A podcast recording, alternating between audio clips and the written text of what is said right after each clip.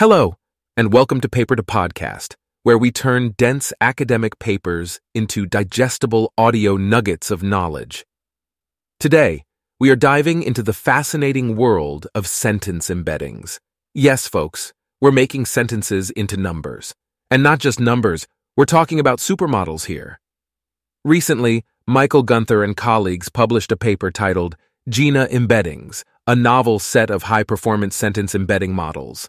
Now, these aren't the kind of models that strut down a runway, but they sure do work it on tasks like dense retrieval and semantic textual similarity.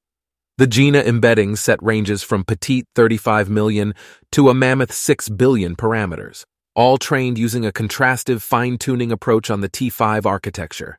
And here's the kicker, folks these models can do their job with much less data than their counterparts. After a solid spring cleaning of their dataset, reducing it from 1.5 billion pairs to a sleek 385 million high quality pairs, the quality of the embeddings remained top notch. But, as in any beauty pageant, there are some tasks where our supermodels didn't quite hit the mark. Calculating sentence similarity, for instance, turned out to be their Achilles heel. But when compared with other leading T5 based sentence embedding models, Jina embeddings held their own, proving that high quality sentence embeddings can be achieved with a bit of innovation and resourcefulness.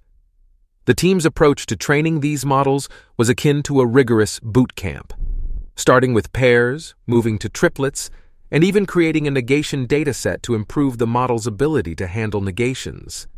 They also used a contrastive fine tuning approach on the T5 architecture and developed a novel methodology for adjusting sampling rates. Talk about dedication. What's commendable here is not just their innovative approach to sentence embedding models, but the honesty and transparency with which they acknowledge the limitations of their work. They were upfront about the sampling rates being based on a heuristic approach and the model's struggle with sentences containing negations. Now you may be wondering, what on earth can we use these supermodels for? Well, dear listeners, the Jina embeddings models are incredibly versatile. They can be used in a variety of natural language processing tasks, aiding in information retrieval, semantic similarity evaluations, and text classification. Imagine being able to detect duplicate content, improve web retrieval, or even enhance e commerce search. It's like having your personal assistant for understanding and processing complex text. So there you have it, folks. Whether you're a developer, researcher, or just someone fascinated by the intersection of linguistics and AI, these models are a fantastic tool for capturing and understanding the semantic essence of text.